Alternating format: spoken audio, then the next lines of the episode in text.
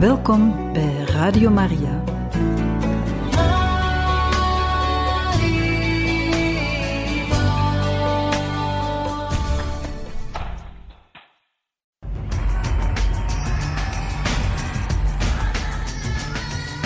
In nome del Padre, del Figlio e dello Spirito Santo. Amen. In dit programma brengen we jullie nieuws uit Rome via Radio Vaticaan. Dit alles op Radio Maria. I giovani devono dirle al mondo è buono seguire Gesù, è buono andare con Gesù, è buono il messaggio di Gesù, è buono uscire da se stessi alle periferie del mondo e dell'esistenza per portare Gesù. Tre parole. Gioia, croce, giovani.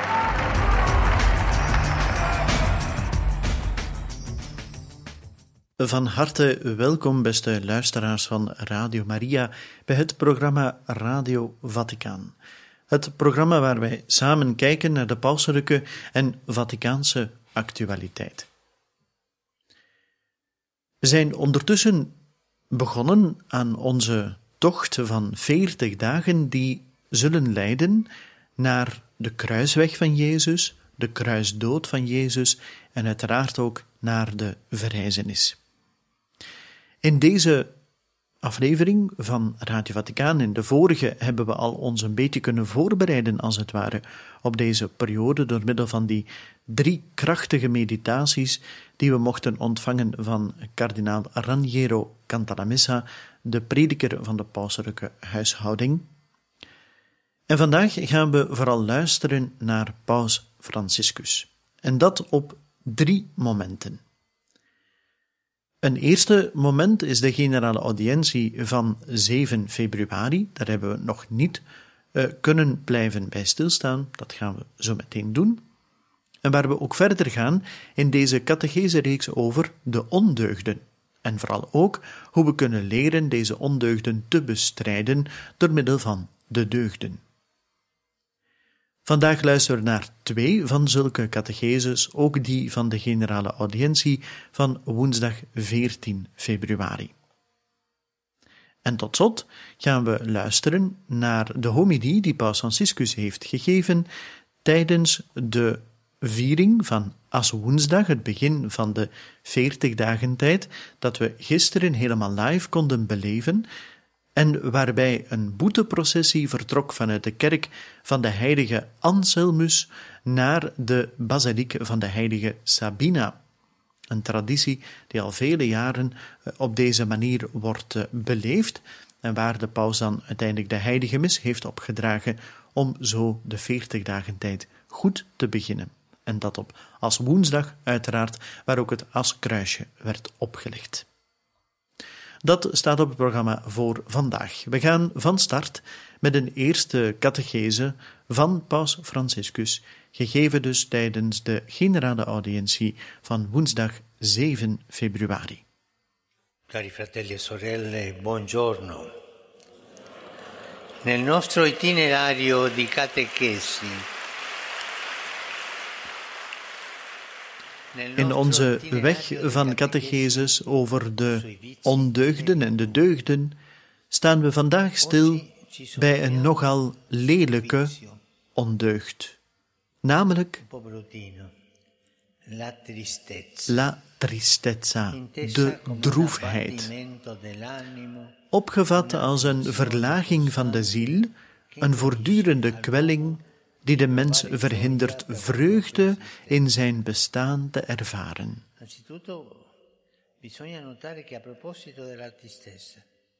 Allereerst moet worden opgemerkt dat de woestijnvaders een belangrijk onderscheid maakten met betrekking tot droefheid. Er is inderdaad een droefheid die past bij het christelijke leven, en die met Gods genade wordt veranderd in vreugde.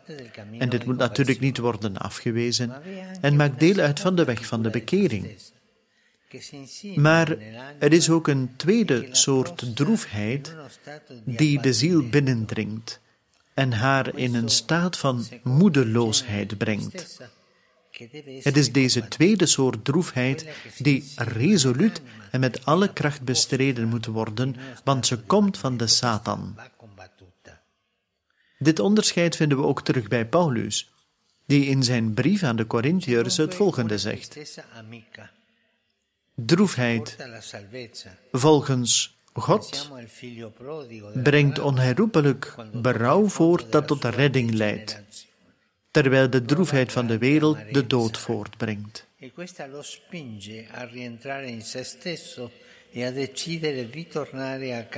Er is dus een vriendelijke droefheid die ons naar verlossing leidt. Laten we denken aan de verloren zoon in de parabel, wanneer hij als het ware helemaal in de put zit, voelt hij grote bitterheid en deze zet hem ertoe aan tot bezinning te komen en te besluiten terug te keren naar het huis van de Vader.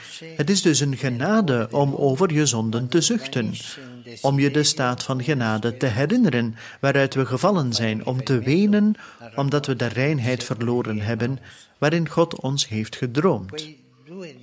Maar er is een tweede droefheid die een ziekte van de ziel is. Het ontstaat in het menselijk hart wanneer een verlangen of hoop verdwijnt. En hier kunnen we verwijzen naar het verhaal van de Emmausgangers. Deze twee leerlingen verlaten Jeruzalem met een teleurgesteld hart. En aan de vreemdeling die hen op een bepaald moment vergezelt, vertrouwen ze toe: Wij hoopten dat Hij het was, dat we zeggen Jezus, die Israël zou bevrijden. De dynamiek van droefheid is verbonden met de ervaring van verlies. In het menselijk hart worden verwachtingen geboren die soms de bodem worden ingeslagen. Het kan het verlangen zijn om iets te bezitten dat men niet kan krijgen, maar ook iets belangrijks, zoals het verlies van genegenheid. En wanneer dit gebeurt, is het alsof het hart van de mens in een afgrond valt en de gevoelens die hij ervaart zijn ontmoediging, zwakheid van geest, depressie en angst. En wij maken allemaal beproevingen mee die verdriet in ons opwekken, omdat het leven ons dromen laat koesteren die vervolgens in duigen vallen.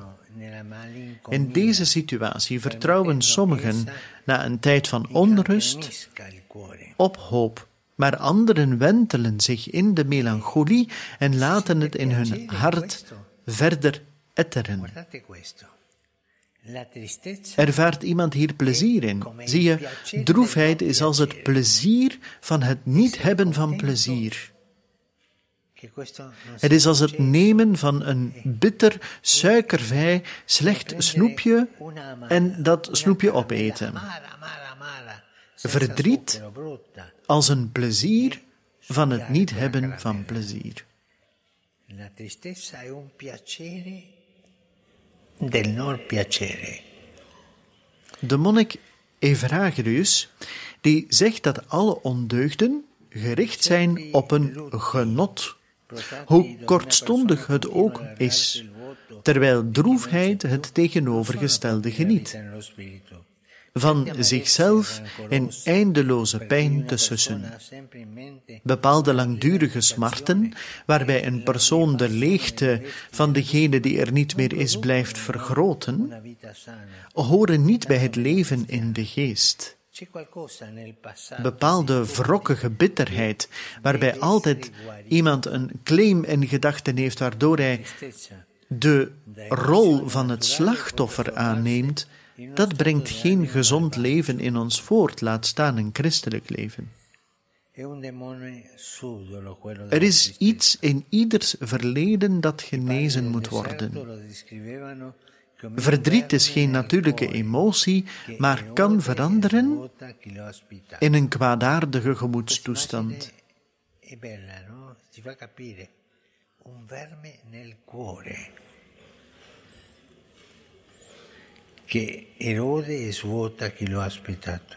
Het is een sluwe demon, die van de droefheid. De woestijnvaders beschreven het als een worm van het hart, die zijn gastheer uitholt en leegzuigt. Maar het beeld is eigenlijk heel mooi, want het doet ons begrijpen. Dus wat moet ik doen als ik verdrietig ben? Wel, stop ermee. En kijk, is dit een goed verdriet? Of is het geen goed verdriet? En reageer op basis van de aard van het verdriet. Vergeet niet dat verdriet iets heel slechts kan zijn, dat ons tot pessimisme brengt, tot een egoïsme dat, ja, zeer moeilijk te genezen is. può essere una cosa molto brutta che ci porta al pessimismo, ci porta a un egoismo che difficilmente guarisce. Grazie. En verder stond ook nog in de catechese van de paus, we moeten oppassen voor deze droefheid en denken dat Jezus ons de vreugde van de verrijzenis brengt. Hoe vol het leven ook mag zijn van tegenstrijdigheden, van verslagen verlangens, van niet gerealiseerde dromen, van verloren vriendschappen, dankzij Jezus' verrijzenis kunnen wij geloven dat alles gered zal worden. Jezus is niet alleen voor zichzelf verrezen, maar ook voor ons, om al het geluk te verlossen dat in ons leven onvervuld is gebleven. Geloof verdrijft angst, en de verrijzenis van Christus verwijdert verdriet, zoals de steen wegrolt van voor het graf. De dag van elke christen is een oefening in verrijzenis. In de beroemde roman Dagboek van een plattelandspriester laat George Bernanos, de pastoor van Torcy, het volgende zeggen. De kerk heeft vreugde, al die vreugde die voorbehouden is aan deze trieste wereld. Wat jullie tegen haar hebben gedaan, hebben jullie tegen de vreugde gedaan. En een andere Franse schrijver liet ons deze prachtige zin na, het gaat over Leon Bloy. Er is maar één droefheid, die van het niet heilig zijn.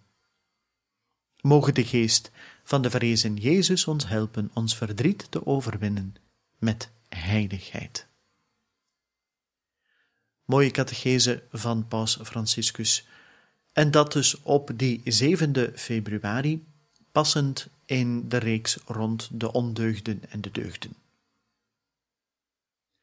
Een droefheid. Een droefheid die zich als een worm, als het ware, nestelt in ons en waar we om de duur zodanig mee vertrouwd zijn dat het moeilijk is om hem los te laten.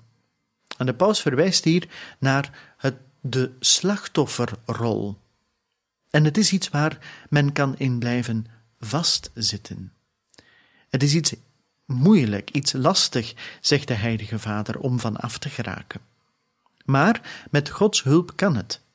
Het is daarom zeer nodig dat zij die dit ervaren, dat zij bidden, dat ze Gods hulp en genade inroepen om uit deze ondeugd te kunnen groeien, om er weg van te gaan.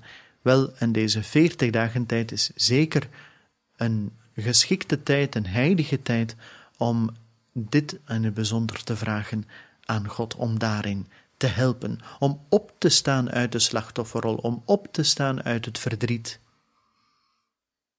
En te vragen om de genade om het kruis op te nemen.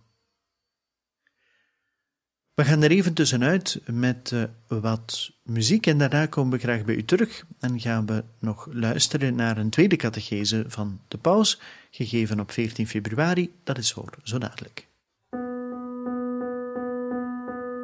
Hier op de grens van het bestaan laten we jou met tranen gaan. We zijn ontheemd, verdrietig en verward. Wij bidden, houd ons overeind. God geef uw licht in deze tijd.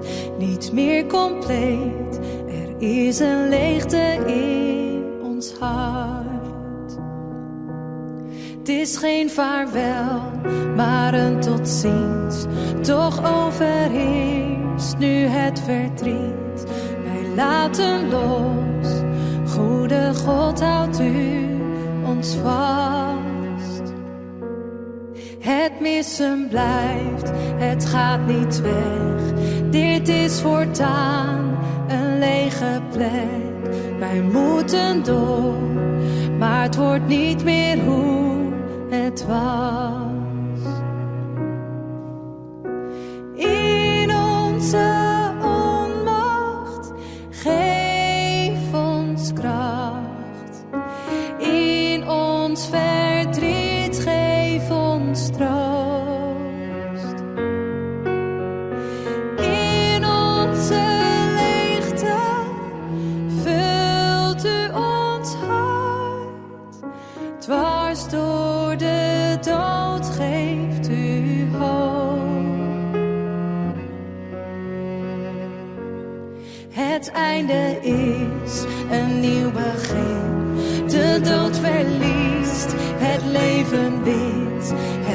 Laatste woord is aan God, aan God alleen.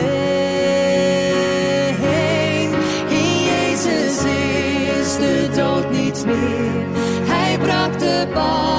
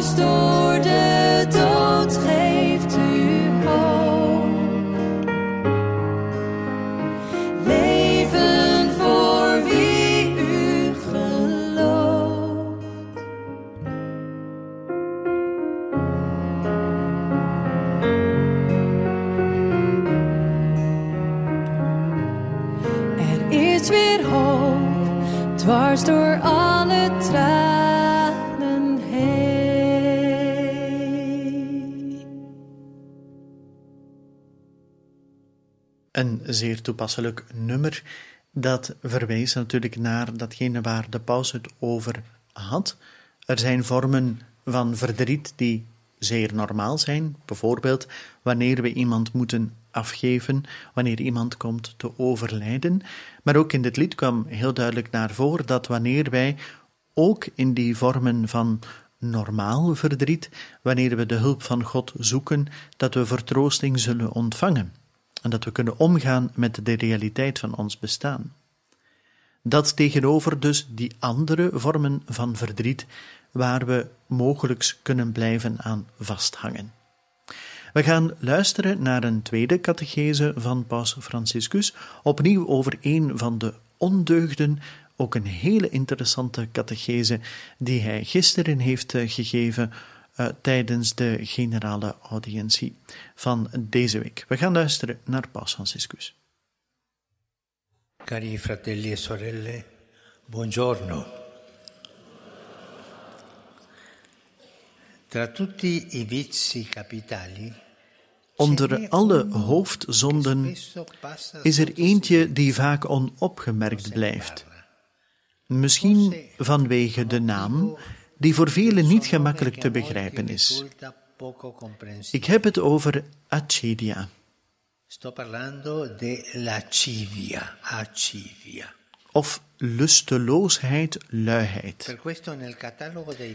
En daarom wordt de term lusteloosheid in de catalo- catalogus van ondeugden vaak vervangen door een andere, veel vaker gebruikte term luiheid. Maar in werkelijkheid is de luiheid een, meer een gevolg dan een oorzaak. Als iemand lui, indolent, apathisch is, dan zeggen we gemakkelijk dat hij lui is. Maar zoals de wijsheid van de oude woestijnvaders ons leert, is de wortel van deze luiheid vaak lusteloosheid, acidia, wat letterlijk uit het Grieks vertaald gebrek aan zorg betekent.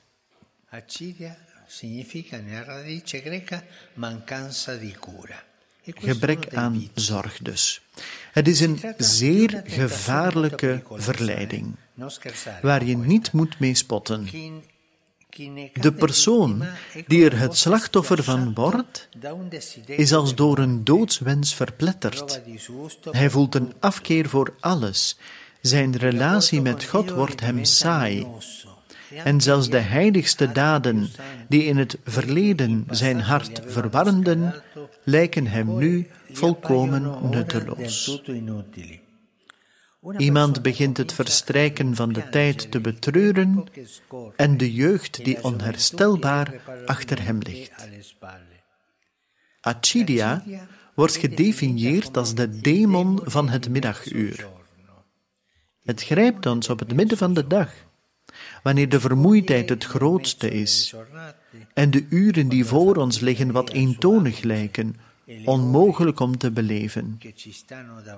In een beroemde beschrijving geeft de monnik Evagrius deze verleiding als volgt weer.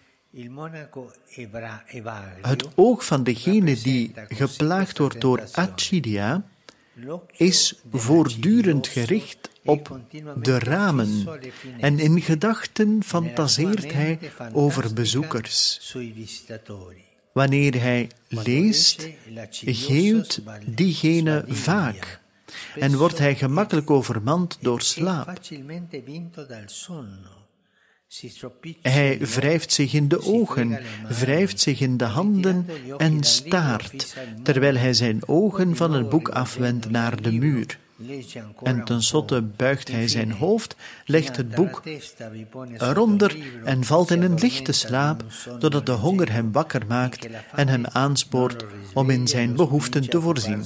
Tot slot, degene die hiermee wordt geplaagd, doet Gods werk niet met zorg, gebrek aan zorg.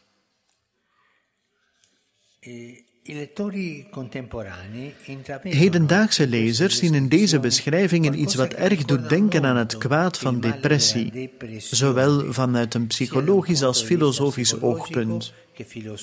Maar voor wie in lusteloosheid verwikkeld is, verliest het leven inderdaad zijn betekenis. Bidden is saai, elke strijd lijkt zinloos. En wanneer we in onze jeugd passies koesterden, dan lijken ze nu onlogisch, dromen die ons niet gelukkig maakten. Dus laten we ons gaan en lijkt afleiding, niet nadenken, de enige uitweg. We willen graag versuft zijn, een volledig lege geest hebben. Het is een beetje als vooraf sterven. En het is lelijk. un morire in anticipo. È brutto questo vizio, eh? È brutto. Tegenover deze ondeugd waarvan we beseffen dat ze zo gevaarlijk is, stellen de meesters van de spiritualiteit verschillende remedies.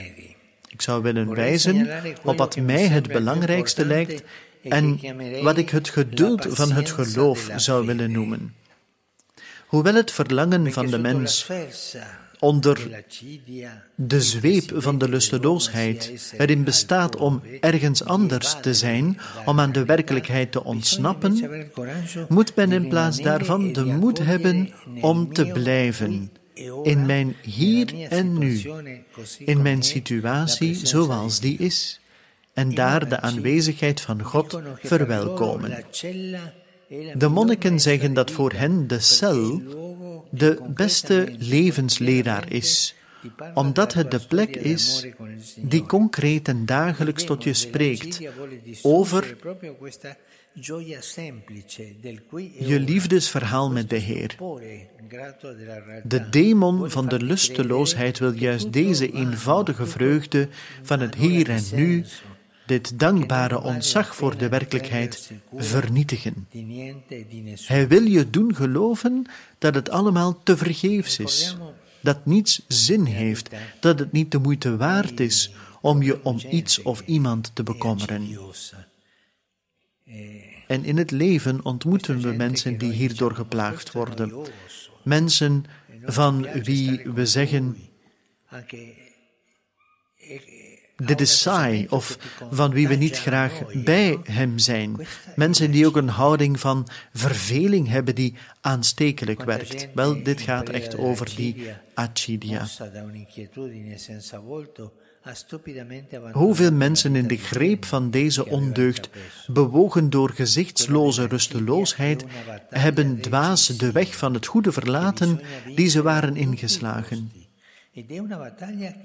Dat van de lusteloosheid is een beslissende strijd die ten koste van alles gewonnen moet worden. En het is een strijd die zelfs de heiligen niet gespaard heeft, want in zoveel van hun dagboeken staan een paar bladzijden die enorme momenten toevertrouwen, echte nachten van geloof, waarin alles donker leek.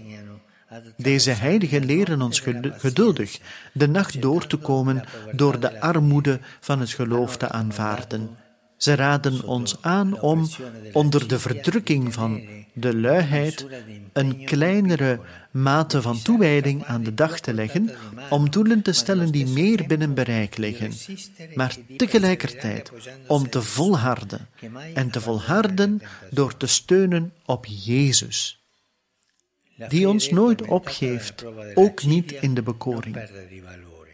Geloof, gekweld door de beproeving van de acidia, verliest zijn waarde niet. Integendeel, het is het ware geloof, het zeer menselijke geloof dat ondanks alles, ondanks de duisternis die het soms grijpt, toch nederig blijft geloven.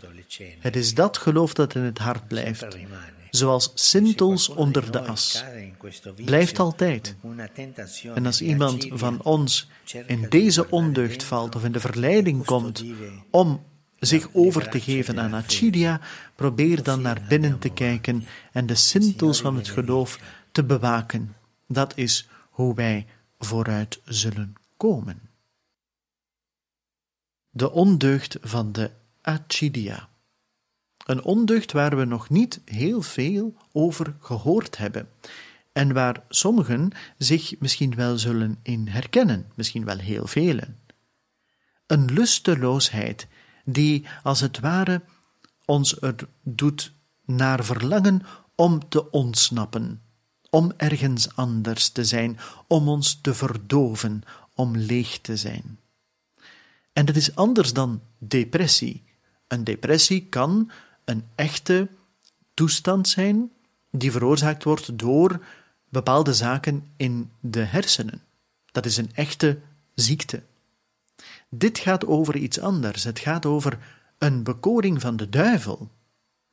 Om niet langer vol te houden, om niet langer te geloven, om te denken dat het allemaal zinloos is. En de ultieme tip, zeg maar, die de Heilige Vader ons meegeeft, en dat zal in deze veertig dagen tijd ook zeker van pas kunnen komen, dat is om, wanneer men dat ervaart, dan zijn misschien de grote voornemens die we hebben gemaakt bij het begin van deze veertig dagen tijd, ja, lijken dan heel ver weg.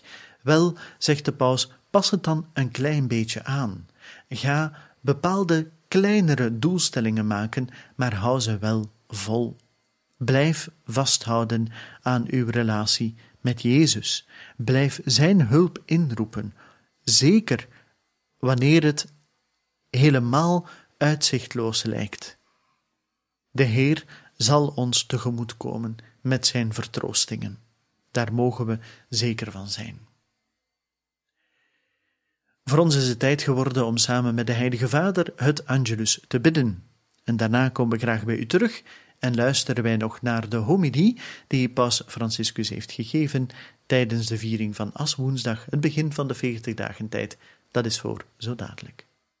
Angelus Domini nunciavit Mariae. Et concepit Spiritus Sancto. Ave Maria, gratia plena, Dominus tecum, benedicta tui mulieribus et benedictus fructus ventris tui, Iesus. Santa Maria, Mater Dei, ora pro nobis peccatoribus, nunc et in hora mortis nostre. Amen. Ecce ancilla Domini. Fiat mi secundum verbum tuum. Ave Maria, gratia plena, Dominus tecum, benedicta tui mulieribus, et benedictus fructus ventris tui, Iesus. Sancta Maria, Mater Dei, ora pro nobis peccatoribus, nunc et in hora mortis nostre. Amen. Et verbum caro factum est. et abitavit in nobis. Ave Maria, gratia plena, Dominus tecum, benedicta tui mulieribus et benedictus fructus ventris tui, Iesus. Sancta Maria, Mater Dei, ora pro nobis peccatoribus, nunc et in hora mortis nostre. Amen. Ora pro nobis, Santa Dei Genitrix. Digni efficiamur promissionibus Christi. Gratiam Tuam quesumus Domine mentibus nostris infunde, ut che angelo nunziante Christi Fili Tui, incarnationem coniovimus, per passionem eius et crucem, a resurrectionis gloriam perducamur, per eundem Christum Dominum nostrum. Amen. Gloria Patri et Filio et Spiritui Sancto. Sicut erat in principio et nunc et semper et in saecula saeculorum. Amen. Gloria Patri et Filio et Spiritui Sancto. Sicut erat in principio et nunc et semper et in saecula saeculorum. Amen. Gloria Patri et Filio et Spiritui Sancto. Sicut erat in principio et nunc et semper et in saecula saeculorum. Amen. Pro fidelibus defuntis, requiem aeternam dona eis Domine. et lux perpetua lucia Teis. Requiescant in pace. Amen. Sit nomen Domini benedictum. Ex hoc nunc et usque in seculum. Aiutorium nostrum in nomine Domine. Qui fecit celum et terram. Benedicat vos, omnipotens Deus, Pater, et Filius, et Spiritus Sanctus. Amen. Amen. Welkom bij Radio Maria, een katholieke stem bij u thuis.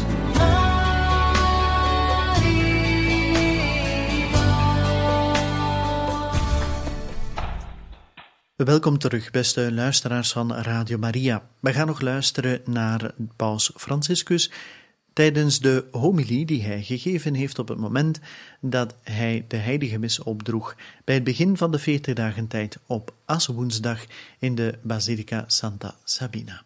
We luisteren naar Paus Franciscus. Quando fai elemosina, quando preghi, quando digiuni, abbia cura che ciò sia fatto nel segreto. Wanneer je aalmoezen geeft, wanneer je bidt, wanneer je vast, zorg er dan voor dat dit in het verborgene gebeurt, want je vader ziet in het verborgene. Treed binnen in het verborgene. Dit is de uitnodiging die Jezus tot ieder van ons richt aan het begin van de vastentijd. Binnengaan in het verborgene betekent terugkeren naar het hart, zoals de profeet Joël waarschuwt. Het is een reis van buiten naar binnen, zodat alles wat we beleven, zelfs onze relatie met God, niet gereduceerd wordt tot een uiterlijkheid, een kader zonder schilderij, een bedekking van de ziel, maar van binnenuit geboren wordt en overeenkomt met de bewegingen van het hart. Dat we zeggen met onze verlangens, onze gedachten, onze gevoelens. De reizende kern van onze persoon. De vastentijd dompelt ons dan onder in een bad van zuivering.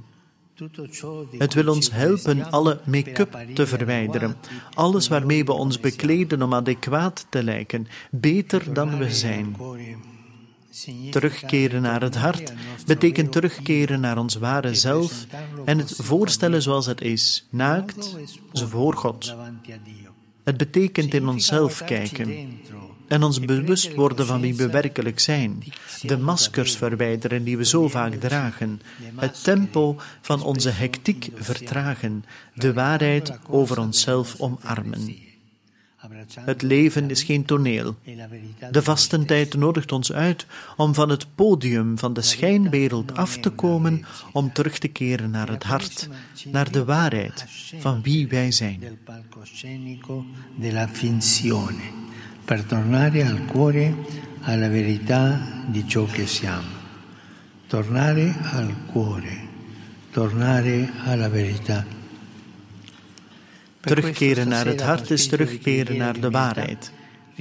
En daarom ontvangen wij vanavond in een geest van gebed en nederigheid as op ons hoofd. Het is een gebaar dat ons terug wil brengen tot de wezenlijke werkelijkheid van onszelf. Wij zijn stof. Ons leven is als een ademtocht. e Maar de Heer, Hij en Hij alleen, laat het niet verdwijnen. e Hij verzamelt en kneedt het stof dat we zijn, zodat het niet wordt verspreid door de onstuimige wind van het leven e en niet oplost in de afgrond van de dood. De as die ons op het hoofd wordt geplaatst, nodigt ons uit om het geheim il van het leven te herontdekken. Ze vertellen ons, zolang je een harnas blijft dragen dat je hart bedekt, jezelf blijft vermommen met het masker van de schijn, een kunstmatig licht blijft tonen om jezelf onoverwinnelijk te wagen, dan zul je leeg en onvruchtbaar blijven. Wanneer je daarentegen de moed hebt om je hoofd te buigen, in jezelf te kijken, dan zul je de aanwezigheid van een God ontdekken die altijd van je gehouden heeft. En eindelijk zal het harnas dat je voor jezelf hebt opgebouwd versplinteren. En zul je frantumeranno bemind kunnen weten met een eeuwige liefde. Zuster, broeder, Ik, jij, ieder van ons, wij worden bemind met een eeuwige liefde. Wij zijn as waarop God zijn levensadem heeft geblazen, aarde die hij met zijn handen heeft gekneed, stof waarop we zullen opstijgen tot een eindeloos leven dat voor eeuwig voor ons is bereid. En als in de as die wij zijn het vuur van Gods liefde brandt, dan ontdekken we dat we doordrenkt zijn van deze liefde en dat wij geroepen zijn om lief te hebben. Onze broeders en zusters lief te hebben, aandacht te hebben voor anderen, mededogen te beleven, barmhartigheid te betrachten, te delen wat we zijn en wat we hebben met hen die het nodig hebben. En daarom kunnen aalmoezen geven, bidden en vasten niet gereduceerd worden tot uiterlijke praktijken, maar zijn het wegen die ons terugvoeren naar het hart, naar de essentie van het christelijke leven. Ze laten ons ontdekken dat we as zijn die door God bemind wordt en maken ons in staat om dezelfde liefde uit te strooien over de as van zoveel alledaagse situaties zodat hoop, vertrouwen en vreugde daarin herboren kunnen worden. De heilige Anselmus van Aosta liet ons deze vermaning na, die we ons vanavond eigen kunnen maken. Vlucht voor een korte tijd weg van je bezigheden. Laat je tumultueuze gedachten voor een tijdje achter je. Verban je ernstige zorgen in deze tijd en zet je moeizame activiteiten opzij. Ga een beetje naar God toe en rust in Hem. Ga de diepte van je ziel binnen. Sluit alles uit behalve God en dat wat je helpt om Hem te zoeken en sluit de deur en zoek Hem. O mijn hart, zeg nu met heel je hart, zeg het nu tegen God, ik zoek uw aangezicht. Uw aangezicht, o Heer, zoek ik. E Laten wij dus in deze vastentijd luisteren naar de stem van de Heer, die nooit ophoudt ons te herhalen. Ga het verborgene binnen, keer terug naar het hart. Het is een heilzame uitnodiging voor ons die vaak aan de oppervlakte leven, die graag opgemerkt willen worden, die altijd bewonderd en gewaardeerd willen worden. Zonder het te beseffen hebben we geen verborgen plek meer om te stoppen, onszelf te beschermen, ondergedompeld in een wereld waarin alles, zelfs onze meest intieme emoties en gevoelens, allemaal sociaal moeten worden. Maar hoe kan wat niet uit het hart komt sociaal zijn? Zelfs de meest tragische en pijnlijke ervaringen lopen daardoor het risico geen verborgen plaats meer te hebben om ze te bewaren. Alles moet worden blootgelegd, gepronkt, overgegeven aan het geklets van het moment. En daar zegt de Heer tegen ons: ga het verborgene binnen, keer terug naar het centrum van jezelf. En daar, waar ook zoveel angsten, schuld en zonden wonen, daar is de Heer nedergedaald om je te genezen en te reinigen. Laten wij onze binnenkamer binnengaan, daar woont de Heer, wordt onze broosheid aanvaard en worden we onvoorwaardelijk bemind. Laten wij terugkeren, broeders en zusters, naar God met heel ons hart. Laten we in deze vastentijd ruimte maken voor stil gebed van aanbidding, waarin we blijven luisteren naar de aanwezigheid van de Heer, zoals Mozes, zoals Elia, zoals Maria, zoals Jezus. Laten we het oor van ons hart lenen voor Hem die in stilte aan ons wil zeggen: Ik ben jullie God. De God van barmhartigheid en mededogen, de God van vergeving en liefde, de God van tederheid en zorg. Oordeel niet over jezelf, veroordeel jezelf niet, wijs jezelf niet af. Laat mijn liefde de diepste en meest verborgen uithoeken van je hart aanraken en je eigen schoonheid onthullen, een schoonheid die je uit het oog bent verloren, maar die voor jou opnieuw zichtbaar zal worden in het licht van mijn barmhartigheid. Kom, kom, laat me je tranen drogen en laat mijn mond dichter bij je oor komen en aan je zeggen: Ik hou van je. Ik hou van je. Ik hou van je.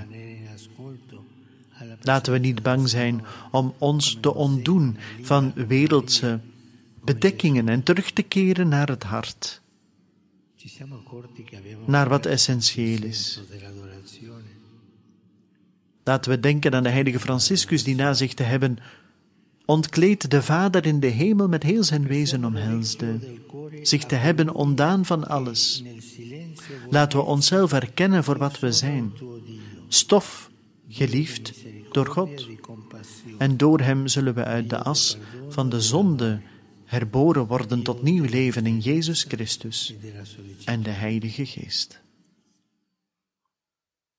Prachtige woorden van Paus Franciscus. En zo zijn wij aan het einde gekomen van deze aflevering van Radio Vaticaan. We hebben voor u nog de Vaticaanse hymne klaarstaan en dan dank ik u van ganse harte voor het luisteren. Graag tot een volgende keer.